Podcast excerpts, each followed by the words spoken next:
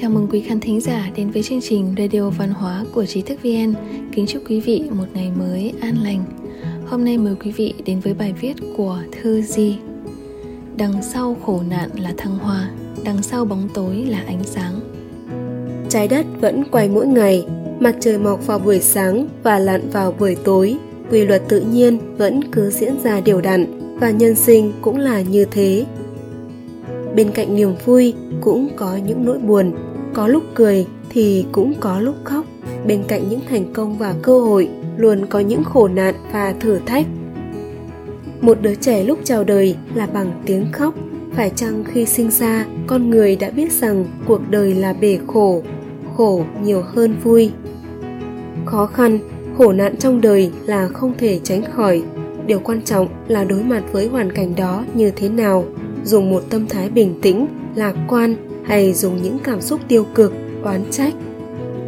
Nhưng có một điểm nếu những khổ nạn không hạ gục được chúng ta thì sẽ giúp chúng ta thăng hoa.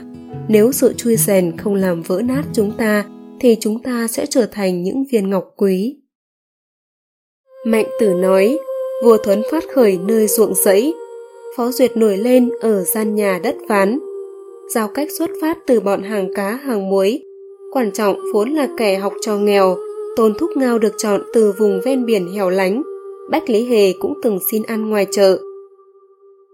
Cho nên, khi trời giao phó sứ mạng trọng đại cho người ta, nhất định trước hết phải làm cho ý chí của họ được tôi rèn, làm cho gân cốt họ bị nhọc mệt, làm cho thân xác họ bị đói khát, làm cho họ chịu nỗi khổ sở nghèo túng, làm việc gì cũng không thuận lợi. Như thế là để lay động tâm trí người ấy, để tính tình người ấy trở nên kiên nhẫn để tăng thêm tài năng cho người ấy. Đại thuấn là vị vua nổi tiếng thời cổ đại. Phó duyệt được vua mời ra giúp nước. Giao cách là hiền thần thời mạt thương. Quan trọng là tể tướng được tôn kính thời xuân thu chiến quốc. Tôn thúc ngao là thừa tướng nước sở, giúp sở trang vương xưng bá thiên hạ.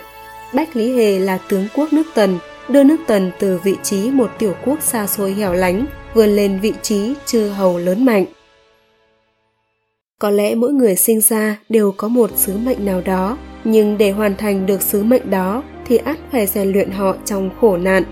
Có thể từ trong những ma nạn bước ra thì sau này khó khăn sẽ không thể lay động được ý chí và niềm tin của họ. Họ thực sự sẽ trở thành một bậc chính nhân quân tử, được người người kính trọng. Có câu nói rằng, con đường ngắn nhất để thoát khỏi gian nan là đi xuyên qua nó. Khi gặp bế tắc trong cuộc sống có người chỉ nghĩ đến chấp nhận mà không nghĩ đến vượt qua. Nhưng dũng cảm đối mặt lại chính là cách tốt nhất để vượt qua khổ nạn. Khi không nản lòng hay bỏ cuộc, thì có lẽ điều chờ đợi chúng ta sẽ là những gì đẹp nhất, cho dù những điều ấy có thể đến muộn. Và hãy luôn nhớ rằng, một cánh cửa đóng lại thì sẽ có một cánh cửa khác mở ra. Đánh mất ý chí và niềm tin mới chính là sự thất bại của nhân sinh trong cuộc đời, không thể lúc nào cũng chỉ có thành công. Thất bại như một khoảng lặng để chúng ta nhìn lại bản thân mình. Đó là động lực thúc đẩy chúng ta tiến lên, càng làm cho chúng ta thêm kiên định vươn tới. Có một câu danh ngôn rằng, hãy hướng về phía mặt trời, bóng tối sẽ ở đằng sau. Những bông hoa hướng dương thực sự tuyệt đẹp như chính tên gọi của chúng. Dù cho rễ cây bám sâu vào lòng đất tối tăm, thì thân cây vẫn luôn sống thẳng vươn mình tới nơi có ánh sáng mặt trời. Lấy lạc quan để dẫn lối cho bản thân thì những tiêu trầm sẽ không có cơ hội làm chúng ta hụt ngã.